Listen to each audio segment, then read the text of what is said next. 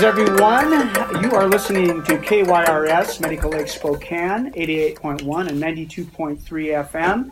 And this is Art Hour. I'm one of your hosts, Mike Balsam. And I'm your other remote host, Eric Woodard. Eric, our guest today is Adam Schluter. Is that right, Adam? That's, you, are first out of 100 journalists. Say that right. Thank God. and I don't mind. It doesn't bother me. It's for my grandpa. Hey, Mike, yes. before you go on, I just want to point out he called you a journalist. Uh, yeah, that's good. You're yeah. also the first to ever call him a journalist, so we're having all kinds of firsts today. People hate yeah. being called artists. They, yeah. I don't know what's called people anymore. right. No, I like it. Yeah, so I got I got to start off by saying this. Um, um, I didn't typically I don't do a lot of research on our guests, but I thought you know I'm just gonna see what I find out about Adam, and Eric could be interested in this. So um, Adam was at, on a TEDx, um, did a TEDx episode here in Spokane. And one of the first things he said that connected uh, to me right away was something we talk about was this notion of wanting or needing to be challenged to feel alive. That feeling of which you get in the pit of your stomach, knowing you're venturing out on a little bit of a limb here, but you know you have to create, you crave that because you know you're going to grow uh, from that feeling. So that's how he started off his TEDx talk, and I thought that was really interesting. And also, you explained a little bit about your story. So I thought maybe we'd start off, Adam, just talk about how you ended up in Coeur d'Alene. And hmm. I thought that was pretty interesting. yeah, and I just wanted to say on that the note, I you know, as someone who was fortunate enough to travel when I was younger, a lot of my travel that I did with my family was very strange. It was very off the grid, off the map. We'd go to third world countries, nothing dangerous, but we didn't really know what we were doing, and we would just have to kind of figure it out. And so I kind of fell in love with this idea of not knowing um, where I was going, but having the ability to be able to figure it out if I put myself out there. And with my introverted side uh, of my personality, I fell in love with understanding that I needed to be social to some extent in my life, especially as a photographer, um, and fall in love with that ability to leave my comfort zone through just social activity. Um, and so with the TEDx, that was, that was such an honor. And, you know, there was 700 people. And I have grown to fall in love with being out of, out of my comfort zone as long as possible so much that I was like, well, what's the most difficult what how do i make this as difficult as possible so that i'm truly present and you know um, in what i want to say and leave without regrets? And so tedx gives you a speaking coach for four months to prepare for a 12 minute speech. It's unbelievable. And, and so I, his name was mike burns. I met with him and he was an amazing guy. And on the first time we met i was sitting there and i was hearing all of his ideas and i was just thinking about how this whole project is about walking up to people, not knowing the right thing to say, but communicating either way. And so I said, Mike, I think that I have to just, I, I think I'm just going to wing this and do it spontaneously. And he just said, he just said, please don't. He immediately shook his hand. And he said, Adam, there's 700 people. If you give a bad rehearsal in front of the coordinators, I lose my job. And he said, you have to, and if you give a bad rehearsal, you don't go on stage the next day. So all of your family that flew up here, all your friends that came out, they come up for no reason. So let's think about this. And I said, okay. And we did one more meeting, and I, I just couldn't get out of my head. And I said, Mike, you got to just trust me. I think I'll be able to figure this out, and I'm going to do it. So that whole TED Talk was completely unrehearsed. Um, completely not structured at all. Ted had asked me to give some pictures to give an idea, and that was kind of the only framework. And so, even the day before, the rehearsal was unrehearsed also. And um, I gave a night and day completely different talk the next day, um, the next morning for the TED Talk. So we took out pictures and changed stuff around, and just and that's why I gave that little speech about challenge and leaving the comfort zone in the beginning, but because I was scared shitless. Sorry, I don't know if I can cuss, but I was scared out of my mind. My heart was beating. So, well, I will um, tell you that I am a, a um, coach for TEDx Spokane. Yeah. And, and your story right there completely raised my blood pressure as you're telling that, I was thinking, oh my gosh, I don't know what I would have done with that. That that fills me. I mean, you would have put me out of my comfort zone there. it was really an honor, you know. And me and Mike, uh, you know, I saw him sweating at the rehearsal. I watched it. It was just him and the main coordinators, Mike Puatine, and then um, a couple other guys. And when that rehearsal ended, um, and it was kind of funny because um, I obviously had no idea what I was going to say other than the pictures they asked me to give. And so when I walked up at the rehearsal, I said, Hey, Mike Putti, and I said, How much time can you give me? And he said, Adam, you told us four months ago that you wanted 13 minutes. He's like, you don't have a speech prepared And for 13 minutes? I was like, oh, yeah, yeah, yeah, yeah, I got it, I got it, yeah, no worries. And so I realized I had to just stop talking, just start the conversation. And so I started the speech, and I didn't even look down until 17 and a half minutes because the big clock was off. The, only the little clock was on. And I looked down at 17 and a half minutes, just a rehearsal. And I look at Mike and I was like, Mike, I'm so sorry. And he goes, Adam, ra- finish that story, wrap up that story, and then we'll talk. And so I wrapped it up. I got done because you have to be done 18 minutes. Right. And then I wrapped it up. And Mike was, he loved the story that I told. So he's like, Adam, we're going to find you 18 minutes tomorrow. You got to tell that story.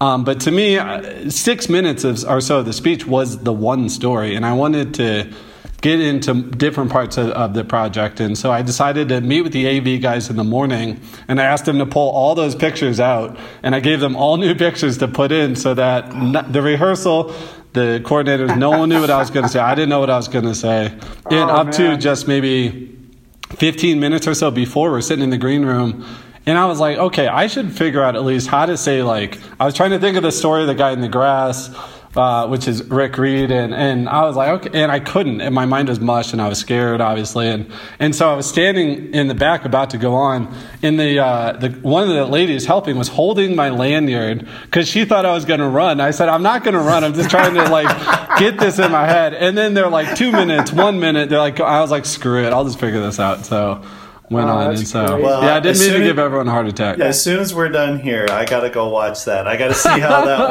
went. and there were some negatives to it, I guess, on the side of maybe not being as concise. But I was happy. We got it done within probably like it was like three seconds of the 18 minute mark. Um, and so, and what was nice, I met with Mike after we stood in the and had a drink together, and he said, "Adam, when I met you on the second meeting, I knew I just had to stand out of your way and, let you do this. So it was nice that he trusted me. So, um, that's cool. So Adam, you know you." Uh, were like I think traveling up the Baja or something like that, and you were looking. I, I think there was a possibly a relationship breakup or something like that, and you went to some agency. You went through this process to narrow down where it was where you were going to settle, and that and it happened to be Coeur d'Alene. Can you t- talk about us, yeah. that a little bit? Yeah, I grew up in, in St. Louis, Missouri. Um, all my family's in St. Louis, Missouri. Very, very close family. But as a photographer, it's an ugly city and not somewhere I wanted to live. And so I had these dreams of graduating college, moving out to LA, living on a beach, carefree life, convertible, all these things. And I graduated college, went out to LA, and quickly saw that that is not what LA is. It's 100 hour work weeks and brutally difficult and no relationships and, you know, just an empty city, in my opinion. Um, so I spent maybe total about a little less than two years there. I got my dream offer that I'd worked so hard to get, and I just didn't want to live in LA anymore. So I left. I turned down the offer. I left LA and I moved to the Baja in Mexico. And I, I lived in a little town south of Rosarito called Alocitos. And I lived there for almost three years and I just lived the dream life. I mean, I was a beach bum. Um, you know, the, the little money that I made in LA went a long way down to Mexico. And so I spent a little less than three years there um, in two separate trips. Um, but I was missing that part of challenge in my life. And I have a lot of ambitions, and I, I knew I needed to be somewhere else, but I didn't want to go back to LA. And so I reached out to some companies, and I really was, I didn't know anything about photography at this point. Not that I do now, but I truly had not much of a portfolio. And this is just pure words. And I just sent out an email to a company, Eureka, and asked them to sponsor me. And my idea was to do the entire PCH, which starts in the southern tip of the Baja. The Baja is a little 1,100 mile strip uh, peninsula next to the mainland Mexico. And then take that all the way to Alaska. And I knew I wanted to live on the coast, and I would find somewhere to live out of Mexico, United States, and Alaska. So I asked them to sponsor me for that trip. Um, and just there was no framework, had no idea. I was just like, yeah, I'm just gonna get in a car and drive until I find it, and I'll photograph, you know, camping stuff. And they're an outdoor company, so any of the stuff that goes with it as part of the sponsorship. And uh, they immediately came back and said no. They said we're not gonna, we won't sponsor you. And I said, wait, like I thought, but I didn't have a reel or portfolio to back it up. And I kind of spent a few days, and I, I'm I'm weird with persistence and rejection, you know, it's a very inevitable part of an artist's life. And I, I found like a decent relationship with it. And I decided to that it actually did make sense. I thought that what they were getting was a good enough return for sponsoring me. And so I put that into a follow up email and I sent it back to them. And to my absolute surprise, they came back and said, Yes, we'll sponsor you. And I said, Okay. So then me and my girlfriend at the time, we just got in the car and we drove. We spent 10 months on the PCH.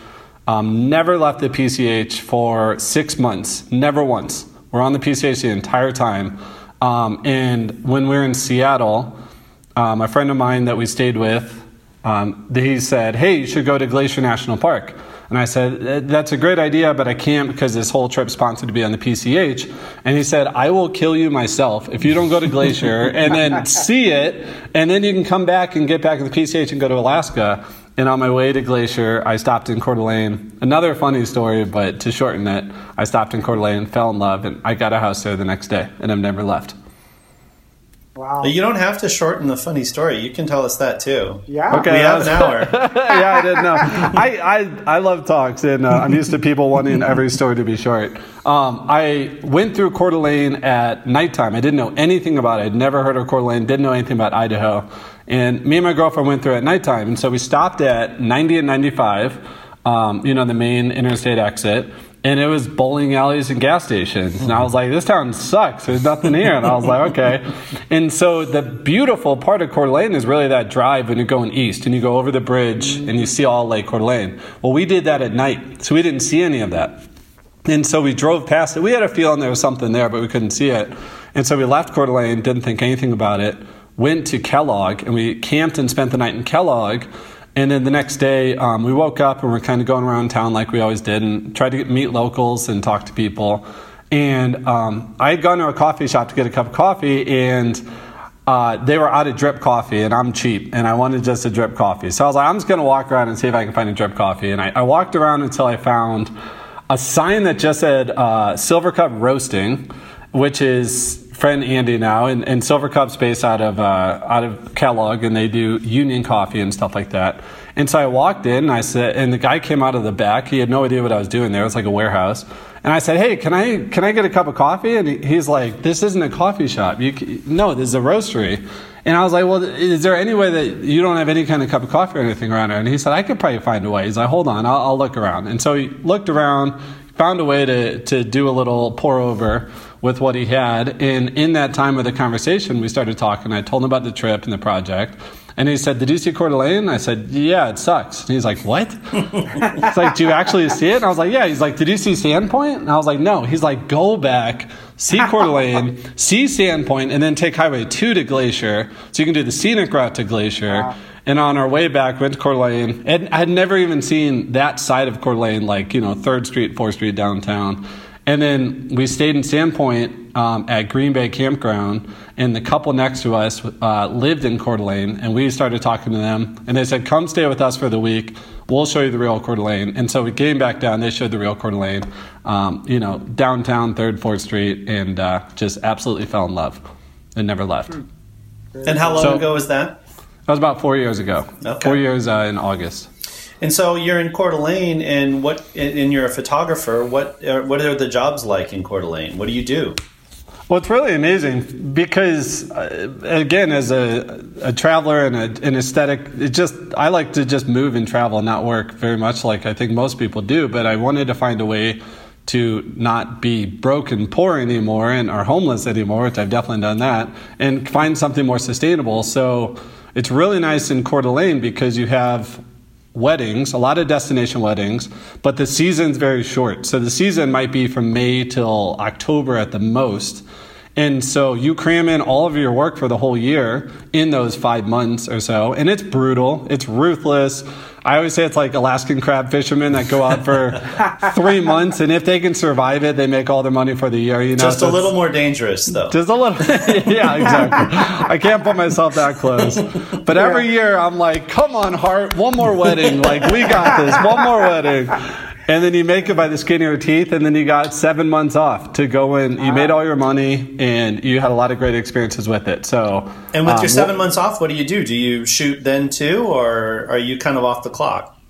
Yeah, so I, am a, a tortured artist in the sense that I always have to be doing something artistic or with photography or something creative. And so another thing is I love these passion projects. I I did a passion project where I went around the world and I asked everyone for a piece of wisdom um, just to mess around and try to learn from the world. And then uh, mm-hmm. And then uh, this last one, you know, is another one I started out of nowhere. And uh, so, but passion projects don't make any money, at least in the short term, obviously. And that's not why you do them. You do them to stay inspired, you do them to be interested or to try something out of your comfort zone. So it really is amazing because the weddings allow me to have money to not take as much risk with a passion project, which is very hard to monetize, obviously. And so, in those seven months, I'll spend a month at home with my family or around, and I'll take a month off and try to relax. Um, but then the rest of that, I just pick little passion projects or just choose little things and I travel. I love to travel. So, what are some other of your passion projects? That sounds interesting. Well, actually, before you even get into that, uh, is there one piece of wisdom that you got from that passion project you described that has yes. really stuck with you? Yeah, and uh, and it's on the TED Talk, so we'll do it twice. But uh, the to me, this like changed the direction of my life. I, I was just travel bumming around the world, um, and I would travel bum whatever money I had, and I always worked in restaurants. I, I waited tables for eight years while I was trying to learn photography and figure out any way to make another living. And so I think that's important because a lot of people say oh, I want to do this, but I don't have the money to do this, and realize that um, if you just save as much as you can, thankfully now travel is cheaper than it's ever been. Scott's cheap flights. Big shout out! I do them all the time. They're one of my favorites for cheap international. Are you a flights. subscriber or are you a free version? I'm not guy? even a subscriber. I'm a free. I told you I'm cheap, remember? so I just wait till they send me a good deal and then go with that. And then once you're there, live frugally, stay in hostels. Airbnbs have gotten pretty cheap. Um, but yeah, but I worked in restaurants, and so I never had a lot of money going into this. I just wanted to figure this out, and so. Um, I, but I didn't have any direction. And I always wanted to figure out a relationship, like as far as something more concrete, because my life was very fluid and unstable at the time. Not in a bad way, but just always spontaneous. And um, I was in San Quintin in the Baja, and I met this older gentleman named Alan, and him and his wife were sitting there, and they're from the UK, from England. And we just sat there and talked for hours. And um, I asked Alan, I said, and I asked him what he's been doing. He said, We've been traveling the world for 50 years. A lot of it's been spontaneous, and there's a lot of crossovers in stories that we were telling. And so I really latched onto that because here he is at the end of his life. He's 76 now, and he's got a lifetime of travel experience to talk to me about. And so, so what he told me is he said, Listen, as you're starting to live a life very similar to mine, I want to tell you the number one thing I learned after all these travels. He said, Throughout all of your travels, you're going to see beautiful places. You're going to see beautiful mountains, beautiful rivers, beautiful oceans, beautiful towns, people, all these things like that. But he said, when you get to the end of your life, and he's at the end of his life now, he said, the only thing you're going to remember is the people that you met along the way. And so allow yourself to really interact with people, draw close to relationships, have conversations, stay in touch, because those are the things that matter. Um, and that really stuck with me, and that's one of the number one reasons I started this next project um, to always force myself to interact and be close to people. And what is the next project? That's the one that I've been on now. So, Hello from a Stranger started from um, really, I, me and my girlfriend spent that whole time on the trip we moved to Coeur d'Alene. We got a house together. Um, and I was like, all right, this is it. This is it. I, I found the place I want to be in. Uh, photography's kind of working out. I'm happy. I got the girl. I got all these things. And, um, in like life will do for you quite a few times, things aren't in your control. And life is about um, how you deal with, with unexpected circumstances. And we kind of grew apart, you know, and it was crazy to me because we had spent literally 10 months in a car together and we were close. We didn't, we weren't fighting, we weren't arguing, like we loved every moment of it.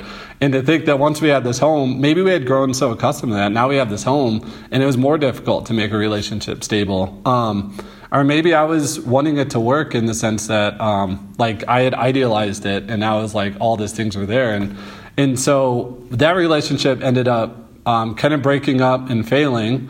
And we tried to make it work sometimes, and we just finally came to the conclusion that it wasn't going to work. And so now my whole rug was pulled out of me, and I was like, okay, well, I was trying my absolute hardest to be close to people, and now I feel like now I'm in a town where I don't know anyone else, and the only person I did know, we just broke up, and now I'm feeling pretty empty. And so I went through, and then I went into the first winter time in North Idaho. Dear God, not knowing that there's four months of no sunshine. Um, and so we we broke up and i was just i went into a depression especially in the winter time i didn't know anyone didn't know who to talk to or and i just felt very disconnected and at a moment of just like i hit the wall of just being depressed for so long feeling alone for so long that I, I just went to my friend's house tevo and i went and i was sitting in his house by myself and i just said i need to do what i've always where i've always found a lot of joy and I need to just travel just to get out and you know refresh my perspective.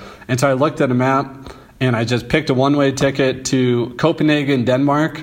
And then my crazy idea was just to leave my comfort zone all the time, which as an introvert was to be social and talk to strangers. I'm terrified of rejection. And so it was to like confront rejection every single day by going up strangers and saying hello and just trying to have a conversation. Mm-hmm. And then to ride trains through all of Europe. And, and, and I love trains. And the idea was also that when you're on trains, it seems like no one really talks to anybody other than the people that they're right next to or with. Same with airplanes, and it's understandable to a certain extent, but on trains, you're on them for 10, 12 hours across Europe, especially a lot long. And you got restaurant carts and bar carts.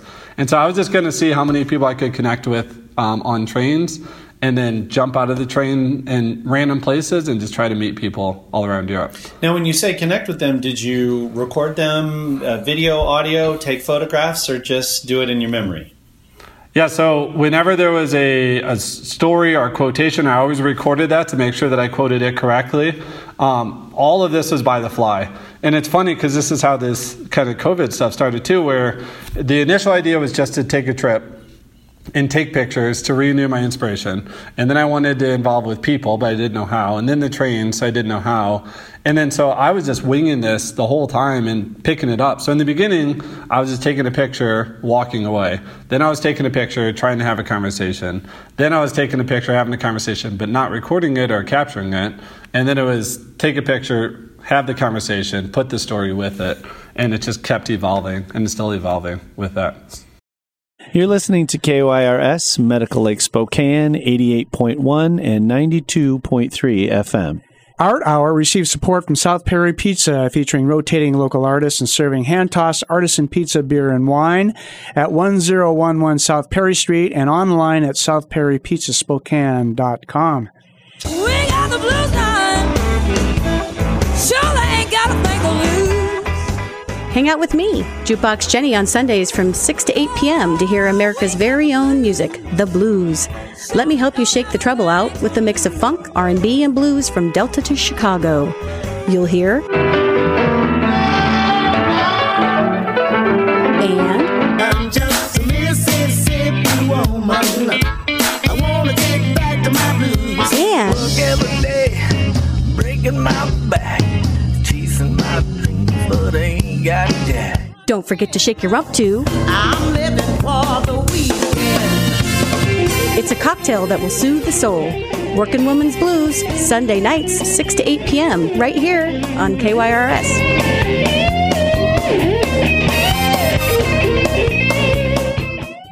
So, Adam, one of the stories that you told in the TEDx was about that trip, that project, and you took a picture of uh, an immigrant somewhere in Europe, mm-hmm. and you know there was this kind of that back and forth, and the immigrant didn't know whether you should take the picture, but you showed it to him, and you had this conversation. That was kind of a powerful moment in that he felt like he was seen rather than just having a picture taken. Yeah, thanks for noticing that and really uh, watching that. I appreciate that. Um, you know, as I said with technology, I, I I'm very resistant to it, and I've really been someone that's been slow adopter of checking my phone all the time and things like that because I really have noticed how much it makes people feel isolated as much as we're connected to one another. And so, and I also feel the pull with me. It's very easy for me to be checking my phone all the time, so I try my best. Um, but another reason for this project was to walk around and just say hello to people and see if people even wanted to have that conversation. So many people said, you know, people aren't going to be okay talking, or you're going to scare the crap out of people, or you're going to be awkward, or what, all these things. And I was like, I'm already awkward all the time, so I don't, that doesn't bother me. but just to see what happened, and that was a big turning moment where um, I was bouncing around the trains, and I was in Milan in Italy, and I came out of the train station, and there was a bunch of refugees, hundreds and hundreds of refugees, all over the train station. It was very stark because they stood out and. Um, they were just standing around and they didn't really have anywhere to go and they didn't they were very displaced you could see and I really it, it, hurt my heart. I really wanted to try to connect and uh, you know see what I could do to make them just see, help in any way that I could. And um, as I walked around and looked at um, multiple people and talked to a few people, when I saw that gentleman, he was sitting all everyone was in little groups, and he was the only guy just sitting all by himself. And so when I saw the picture, and I just kind of walk around until I see a picture, and then I saw the picture and I walked up and I was so excited and I asked him, Oh my goodness, I'm photographing people all over the world and um, only when I see something beautiful and I'd love to take this beautiful photograph if you don't mind. And he instantly said no. And thankfully, this was about a month into the trip and I'd been so beaten down by rejection and disappointment and I'd gotten used to it. I didn't even care. I didn't even hear the no anymore at this point. I was just like, I expect to know if I hear a yes, it's great. Um, but I started to realize how much more that like a lot of people say no as just an instant reaction, but they don't really mean no a lot of times if they just don't. That means they don't really know what you're doing or they don't know if they can trust you. And so I just kind of I was exhausted, and I just kind of looked at him for a long second, a long few seconds. Um, and in that little moment, he had a chance to think, and he said, "Well, what are you going to do with the picture?" And I said, Oh my gosh, yeah, yeah, yeah. And so I kind of showed him other pictures on my camera and told him about the idea and the project and stuff. And he was just very, very, very slowly, deliberately thinking, very, very intentionally. And he finally looked at me and he said, Okay, you can take my picture. And I wasn't going to give him a chance to say no anyway. I was so excited. It was such a good picture in the moment. And so I ran over and I got my picture real quick. And then I ran back and I wanted to show him right away. And he gave me the exact picture that I saw. It was his smile. He looked at me a little bit shy, a little bit awkward. Um, and he looked at me with just a very innocent look that was just a great smile.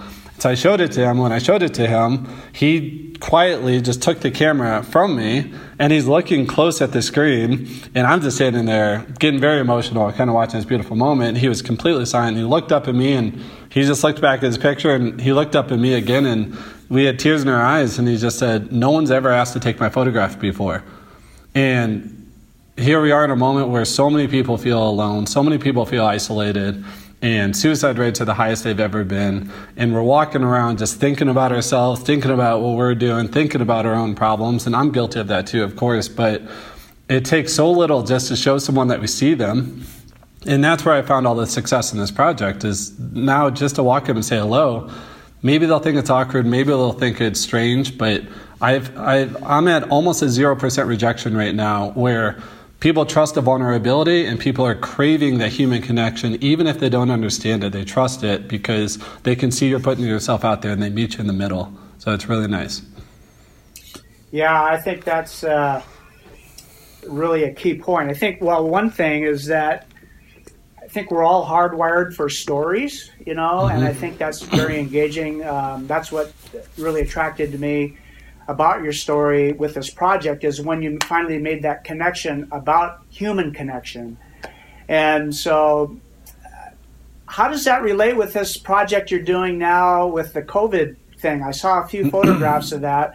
Um, are you getting the what vibe are you getting with your project now? Yeah, that you know, there's a lot. It's funny. There's a lot of crossovers with this, and I did not realize it at all. Again, um, I had the rug pulled out from under me, like most people did.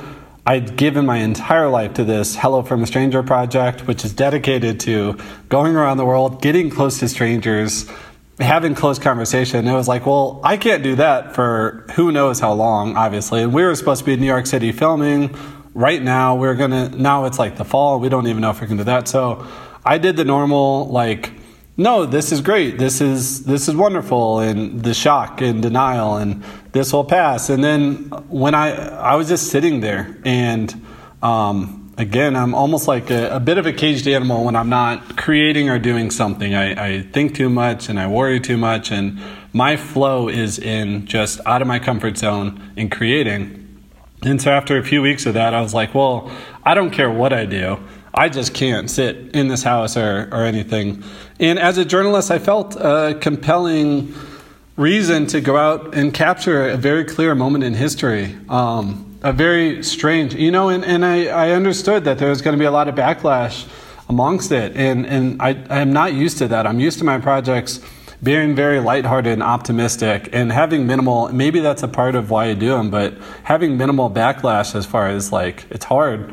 Um, and so with this, I, I went to Seattle to the epicenter, mask, gloves, every single protective measurement physically possible, quarantine in the car at all times, and uh, got the pictures, came back, and there's a, a, lot of press with them, but there was a lot of backlash again, and that was okay, but I was not used to that amount of criticism, and so I cared about that for like two minutes, and then I was like, well, art is going to always have a lot of division, you know, love it or hate it, and and that's okay. So I decided that I wanted to see bigger places, more important places, um, and that I, w- I consulted with a, a nurse in charge of COVID.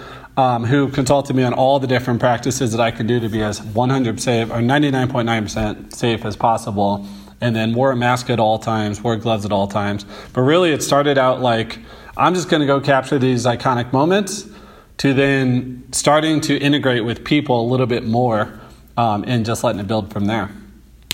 So where you said you re- you got a backlash, uh, where had you published those that people were responding to them? Um, so there's minimal, you know, in the beginning it was just a, a, few Facebook things, and then there's lots of people that said you're not staying home, you're you're being a, a, a hypocrite, you're telling other people to stay home, but you're not. And then you went over to the epicenter, and you came back to Coeur d'Alene. And Coeur d'Alene has this little private paradise part yeah, mentality, and that's okay. I'm part of that. Um, but it was like, um, so people just saw you went to the epicenter, and then you came back to Coeur d'Alene, and they don't think you know that I'm self isolating all the time, or they might say, "Oh, I saw you on the sidewalk," and so it's like, how safe are you being? Are you just another person that's adding to this? And so the press, the Coeur d'Alene Press did a piece on this.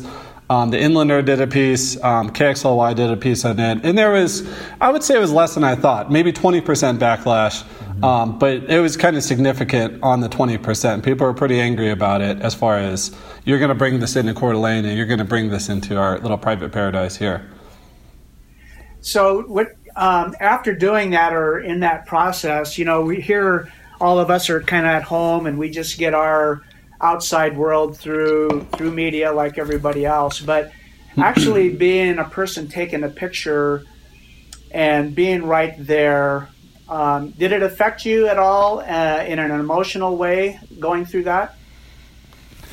Mm, that's a great question. I um, so there's two parts of that. I'm very I'm a very emotional person, and I'm very uh, like an aesthetic. Like I really immerse myself in in situations and I try to be very present to get these pictures and stuff. So I'm very like aware of the places that I'm in. I try to pay attention to people and what's around me.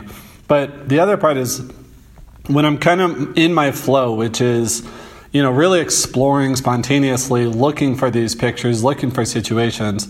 I'm also kind of in a flow, and I'm kind of you know noticing and aware of these things, but not as much letting them emotionally. Um, hit me in a way that like stops me in my tracks. And, and so that was the initial part of that. And that's kind of how I am with taking pictures. But then when I involve it with people, that's when the emotional side really comes back to me. And I'm much more present with these conversations because you have more of a, an instant um, reply on how someone else is doing. And I genuinely care. And, and um, you know, again, this is so interesting to me because, again, I have a mask up to my eyes. I have gloves. I have purple gloves through most of this, but I, I kept changing all these purple gloves, and so I look ridiculous. And um, and so now I still have to use this as a mode of some form of connection. Um, and if it was even possible, and standing 10 feet apart from people, can you connect with people in that way? And I found so much more than even before people dying for that human connection again, which we we knew was out there. But um, when people saw that you're wearing a mask and gloves and everything and doing the right things um, to be safe, they were very happy and, and opened up to me very quickly because they saw that um, it was as safe as we could physically make it. So, so that, he asked about the emotional impact. I mean, what sort of takeaways did you have from being in the epicenter? I mean, what? And I'm not saying you know what did you see that the mainstream media wasn't feeding us or whatever else, but yeah. but being in there, what were some of the insights that you got from there? I think you know the, the emotional side to me and, and, the insight to me, especially in the epicenter, especially in Seattle. But um, you know, I've been in I'm in Bend right now. I've been in Vegas and LA this week, and a lot in Salt Lake and stuff. But um, in the epicenter, it was completely silent. Complete. This was probably two and a half weeks ago. Completely devoid of all life except for homelessness. And to me, that really stuck out to me. I, have done some projects with, with homeless, and they're part of the invisible fabric of our society, unfortunately, and so many of them feel like that. And so here you are in Pike's Place, complete empty streets, empty everything, at 5.30 on a Saturday night. Has never happened and will never happen again in our lifetime. Completely silent. And the only scuffling you would hear is homeless. And what I saw was a lot of them banding together because, you know, we think, um, you know, the quarantine's the worst and we got to be at home or we got to watch Netflix, stuff like that. And there's a huge population of people that don't have a home and that even thrive on tourism. Um, and, and need that tourism to survive, as good or bad as that is, either way. Um, and so right now, the homeless are just completely left out in the cold. And so in Seattle, I saw all of them banding together, sharing food with, when they were able to. Um, and then there's this one lady who was helping this older gentleman. They were both clearly homeless, and the older gentleman kept saying, "Let me go. Just I'm fine. Just leave me here." And she just kept saying, "I'm not leaving you. I'm gonna be with you until we get you to somewhere warm and safe and dry where you need to be." And I watched her walk this guy all the way across the, the whole market and everything, and then get him to a safe place. So there, there's a different kind of bond. Oh, that's cool. Uh, and it's funny. Right before the the uh, shutdown, I checked out a book from the library called "A Paradise Made in Hell." I believe is what it's called by Rebecca Ooh. Solnit. Like and the title. point of the book was that in these really difficult times, there are these small communities that band together, and it really is about how these worst of times often will bring out the best in people and the communities and all mm-hmm. that. So, uh, I mean, that fits right in with what you're talking about there. Mm-hmm. Yeah, it's an interesting idea. That's cool. Well, so it's really. Oh, you. I was going to say it's really refreshing, and people need to do that. Maybe to renew faith in humanity is to go out and see what people do when they have no comforts at all. The people that help others and give what they can during those times. That is a true sign of character. There's no. It's the people that have a lot that don't share with others. That's the sign of character, also. So when you see homeless doing that, that have so little, but they give what they can to give a little comfort, it's very refreshing in the grand perspective of humanity right now. Well, I'm sure people listening would think, where can they see these photos that you're talking about? They're all on uh, on the website. So it's on hellofromastranger.com. And then that'll open up now. The main page is the Quarantine Diaries, which is this whole project. I haven't even gotten started barely on LAX, on Las Vegas, in LA, and Salt Lake, which are the most iconic. I've been on this trip for about a little over a week and then we'll be coming back self isolating, and then we'll be getting those pictures up. And I had once in a lifetime experiences every hour, every day, unbelievable. Yesterday, I went through, or two days ago, I went through San Francisco, and I was, I wasn't even going to go to SFO, the airport, and I was passing, and I was like, I should just try it, like go see what it's like, and I, because I had already done LAX, and LAX is. Uh, LA airport and completely empty, and that was so strange. And so I went to SFO, and I turned around on the highway and I went back. And by the way, there's no rules right now. It's really amazing. If you you can kind of do whatever you want right now. you can take U turns and, and you can uh, you kind of got the whole world to yourself, which is very very fun. But um, I went back to the airport and then I went through the arrivals. And then there was like I think three cars in all of the arrivals. And now this is San Francisco, like a very um, smashed together, always busy, gridlock traffic city. Um, and so completely empty. And then I stopped and I talked to a police officer that was security guard, and I asked to get his picture, and we started talking. And so all these police kept pulling up, and he'd tell them, "No, he's fine. He's with me. Yeah, he's good." And I just parked in the middle of the street, like blocking the arrivals, so no one even cares. And then I went to the departures after, and I had all of the the entire. I swear to God, to myself. And I parked illegally on a red zone in front of the departures at San Francisco Airport, where you probably couldn't sit for three seconds on a normal day. I stayed there for 45 minutes and never even had a single person say a word to me or talk to me. I walked through the airport. I had the entire airport to myself. I swear, there's not one person working. There's not one gate clerk, not one gate check, no security, no anything.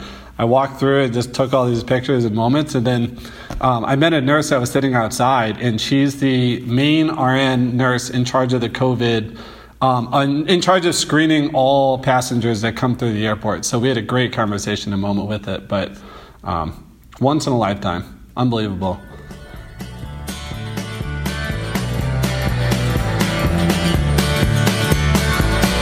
You're invited to cruise Americana Avenue with me, Jim Tate, in your car or at the office, each Tuesday from 2 to 4 p.m.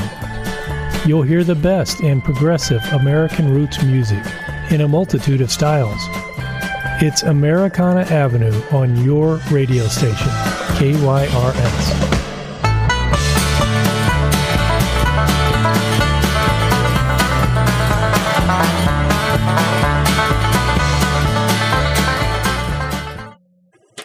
Art Hour relies on support from listeners like you. Just $3 a month helps keep KYRS going strong, and you can help by texting GIVE KYRS to 44321. That's all one word, GIVE KYRS to 44321.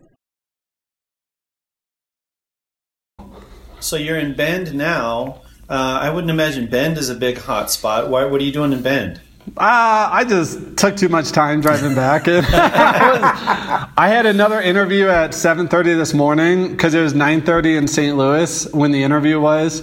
And uh, I'm a horrible morning person, and so I was like, rather than drive back and get to Coeur d'Alene at midnight last night and have to be up at 6:30 this morning, I just thought I'd stop somewhere. And it's quarantine, so I'm in no rush. So but, you're back home uh, tomorrow, and then where are you going? I'm back home. I'll probably be back tonight, and then uh, I have a girlfriend, and you know I'll, I'll be there and, and, kind of you know building, uh, just trying to catch up on all the things that are going right now, and I'll probably be there for a while. So I always say that, then I sit there for two weeks and I'm freaking out, and I have to go somewhere else. So my plan is now to try to sit still for a little bit. Now you mentioned on this whole trip. Well, first of all, you mentioned you went to Salt Lake City. That seems like an odd choice. I mean, LAX makes sense, and Las Vegas and SFO makes sense. So, uh, one of the questions that I have for you is, how did you choose the places? And then the next question I have for you, and you kind of already answered that, but I'm just curious if you have any others. What were some big surprises that popped out to you as you were on this trip? Yeah, and I, I really picked the places only logistically. Um, again, like for whatever reason, about three weeks ago, Las Vegas just popped into my head and I couldn't stop thinking about Las Vegas. I was like, when else where there'll be empty casinos, empty sidewalks, empty streets? Casinos don't care. Like they wouldn't close for anything at all unless they're forced to. So I was like, this is very, very, very iconic and I feel like no one else is doing it. Everyone's going to New York City or LA. And so I wanted to do Las Vegas. Um, and then I so I kind of planned the trip through doing that, and I saw that if going from d'Alene to Las Vegas, you go through Salt Lake, and so then this is kind of how my brain works. I was like, well, oh my God, could you imagine a picture of a Mormon pastor or member of the church in a full Mormon suit, tie, wearing a mask in the front of the church? And I was like, well, that's an impossible picture. You have to be baptized and you have to be a member of the church, and I was like and again, I, I just love challenge and I hate rules. So I was like, there's got to be a way. This is a fun, really funny story because this is probably the most difficult picture I've ever gotten. I would say one of the top three. But so I went to Salt Lake with this idea. That was it. That was the only thoughts that I had had. And so I stopped at two temples on the way down. I think they're temples or churches. I'm not sure. I think they're ch- tabernacles. Well, there's a tabernacle and then there's a church. I oh, think, okay. Well, either way, yeah. But I, I should know this. I won't hold it again. I don't know. But uh, So I went to two different ones on the way down, kind of off the beaten path, thinking that if you go to one in a smaller town, I might have a better chance of getting in. And I knew this, but I forgot how much they're built like fortresses. I mean, there's gates and there's I'm surprised there's not like a moat with alligators going around it and it's like you can't get in it unless you're you're baptized and so I struck out both times and then I went to Salt Lake City and, and I said okay well there's a lot here Mormon related obviously so I went to Temple Square. Um, and what I always do is I just walk around spontaneously and I just kind of look for people or a little inn. And I walked through the, the main temple square, didn't know anything about it, any of the buildings. And I am all masked up, gloved up, and everything. And I, I'm checking some doors, and one of the doors opens. And I was like, no way, all right. So I walk in the door, and I got my camera, obviously. I got my, I always have a skateboard on me because I kind of skate to move faster through these towns. Um, and I walk in, there's security right there, and I'm looking around the lobby, and I was like, this is perfect. It's not a church, but it's perfect. There's statues and everything. And security guard said, "What are you doing?" And I said, "Oh, I, I'm here to take a picture of a member of the church wearing, you know, a mask and a tie and all this stuff. And the lobby is perfect. I can do it right here." And he said, "Well, I can't give you authorization to do that." And I said, Well, how do I get authorization? He said, Well, you got to speak with public relations and get authorization from them and bring it to me. And I said, Well, I'm only here for today, and I'm so sorry I didn't plan this out better, but I, I have to do this today. And he's kind of thinking, and I was surprised how nice he was to me. And he said, Okay, listen, there's a building over here, there's two awnings, go in the second entrance and then go in that building and there's a bank of elevators and take the elevators up to the second floor and that's public relations ask them, get a letter from them, bring it back to me, and I'll let you take pictures in this building. And I said, okay. And so I went out to this building, went to the second entrance. I opened the door, door open, walked right inside, and I immediately had this feeling like I am not supposed to be in this building. There is no way. There were statues. It was silent. It was like decadent, gorgeous. Um, and it was definitely like just I don't know, it was very stagnant and strange. And so I immediately, so I obviously liked that. I was like, well, this is great pictures. I don't think I'm supposed to be here. And so um, there's one gentleman in the lobby, and he's wearing a suit. He's the only life at all in this building. He's wearing a suit and he's speaking in Spanish on his phone. And so I'm listening to him speaking Spanish, and I don't hear that accent very often in Coeur d'Alene, and so it's like great.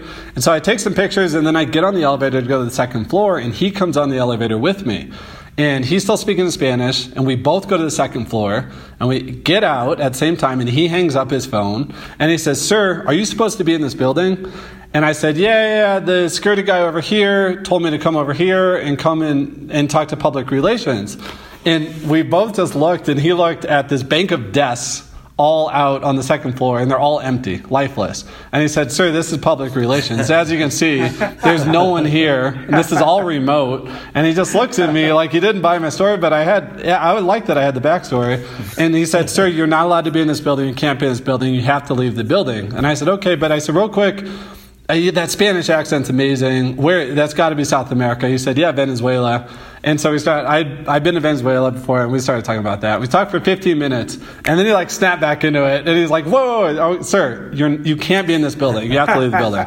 And so I said, "Okay, so I'll leave. Thank you. Have a nice day." And he didn't walk me out.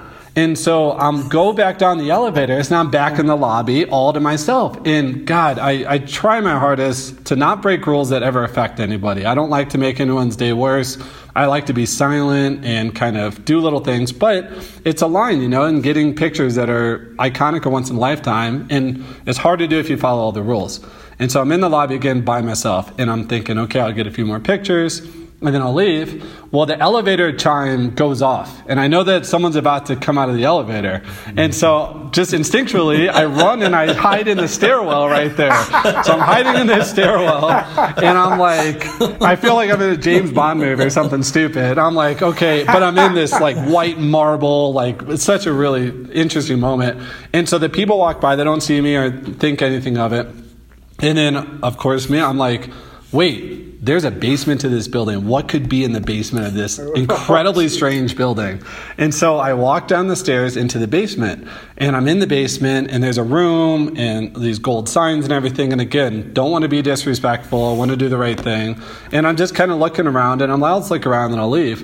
Well, I spent like five minutes. I maybe took one picture. There wasn't anything that interesting. And I'm like, I'll go in the bathroom and go to the bathroom, then I'll leave. So I go in the bathroom in the basement and I come out, and there's a guy in a suit with a mic with an earpiece, and he says, Sir, what are you doing in the basement of this building? And I was like, Here we go. There's no way I'm not getting arrested here in this situation, especially if a church especially like in the basement of this building.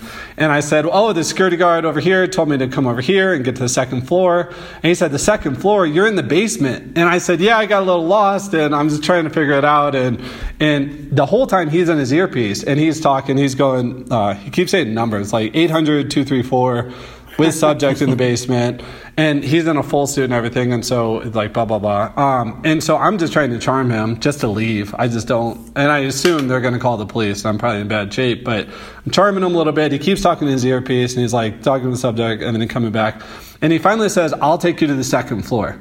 I'm like, okay, I got to run with this. And so we get in the elevator. We go to the second floor, and all I can think is, dear God, I hope that guy in the black suit's not there. Because he's going to be like, I just told this guy to leave the building.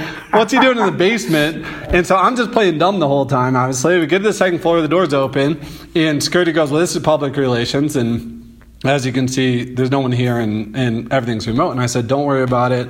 Just wanted to try. I'll send you guys an email and we'll touch there. And he said, no, no, no. He goes, sit, sit in this chair real quick. Hold on. And so remember, mask, purple gloves, holding a skateboard in a t-shirt also in this building.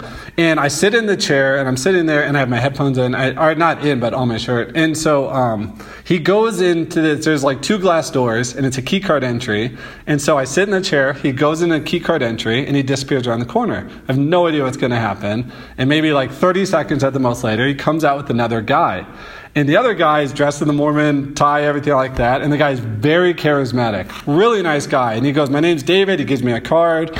And he's like, I'm the director of media relations for the church. He's like, What can I do for you? And I said, Oh, I'm just trying to, you know, this is the project. I'm photographing COVID 19 uh, moments, iconic moments around the country. And I had this idea just getting a person in, in, in, the church in a mask. And he goes, Well, I can't give you authorization to shoot inside of a church. And, and I said, It's okay. That lobby is perfect over there. I'll take the pictures. He goes, I can't give you authorization to shoot in that building. And so I was like, it's okay. We'll do it right here. This hallway is perfect. There's a painting at the end. This is a great shot. We'll do it right here. And he goes, well, you can't take my picture. And I was like, well, what do you want me to do? I, I don't, I can't take a picture, I can't shoot anywhere. I was like, so I don't even know what to ask you for. And we're both kind of looking, and the guy again is real charismatic, and he's like really thinking, and he goes, come with me. And so we go back to the elevators. I have no idea where it's going. And uh, we go all the way to the top floor of this building that I'm in. Again, I have no idea. Door opens, opens into this floor, and it is all glass overlooking, you walk up to the glass, and it's overlooking the entire Mormon compound. So you got the tabernacle, the church. They just built the largest religious auditorium in the world. It's 21,500 seats. And so we're looking, Jeez. overlooking, and I just sit there and I'm just like, there's probably no chance that any non Mormon maybe has ever stepped on this floor or seen this site in a lifetime. And as an artist, I just live for that. And again, I have my skateboard and a t shirt. I'm like, what am I doing there? and so we walk up to the window, and I was like, David, oh my dear God, this is absolutely perfect. Yes, this is a perfect spot, perfect picture. I was like, you would stand right here and I'd get this picture with all this behind you. And he goes, you can't take my picture. And I was like, what do you want me to do? I don't know what to do. Like, you're the only person here. And like, how else? I don't just take pictures, it's just a, a setting. He goes, well, I'll take your picture. I was like, I don't, I don't really care about my picture, but okay, we'll take it just to capture the moment, the memory. And so I show him how to take the, use the camera and take the picture and everything and set. And so he takes my picture, and then he's like looking at it on the back, and he shows me, and I'm like, great, great, great and his wheels are turning again. And he goes, Is there a way that you could take the picture where it doesn't show my face and it kind of like keeps me anonymous on how I look? And I said, Absolutely. You could stand right here. I'll expose for the background. And so you'll be a silhouette. You'll be all blacked out in it. You look out that direction, no face or anything. He's like, Okay. So he stands there. I get the picture. All the Mormon compound, like around him. He's standing in all the glass. And I take the picture, and he comes back to me really, really quickly. I show him, and he's like, I'm okay with that picture. And I was like, perfect. And so I got the picture, and he's like, Is there anything else I can do? And I was like, To be honest, this is all centered around people, and you're probably the only person in this building, and so that's perfect for me. And he said, Okay. And so I said, I'll show my way out. And we rode the, the elevator back to the second floor together. And then I actually showed my way out this time and actually uh, That's a great story. Ah, a lot of interesting moments. So is that uh, photograph on okay. your website? Not yet. I'll put it up uh, this weekend for sure. Oh, right on. I'll yeah, put it up I gotta see that photo yeah. for sure. yeah. Oh, um, that's awesome. You know, this project, I don't know what it is, but uh, I, have learned, you know, this is two plus years of uh, really a sociological experiment of just how to really interact with people and communicate and be vulnerable and trust. And you see it in situations like this where if you're just vulnerable and just ask authentically, people give you a lot more credence than you might expect. Again, in a skateboard and a t-shirt, but he kind of feels my passion, I think, and wants to give me a chance. Yeah, an honest curiosity. That's cool. Mm-hmm. Mm-hmm. Wow. Well, thanks so much for talking to us. This was a blast. This was so much fun. The hour went like that. Yeah, I never get the chance Adam, to talk that amazing. much. So. Thank yeah, you. Thanks so much. Mike, thanks so much. I appreciate the time, guys. Yeah. Yeah.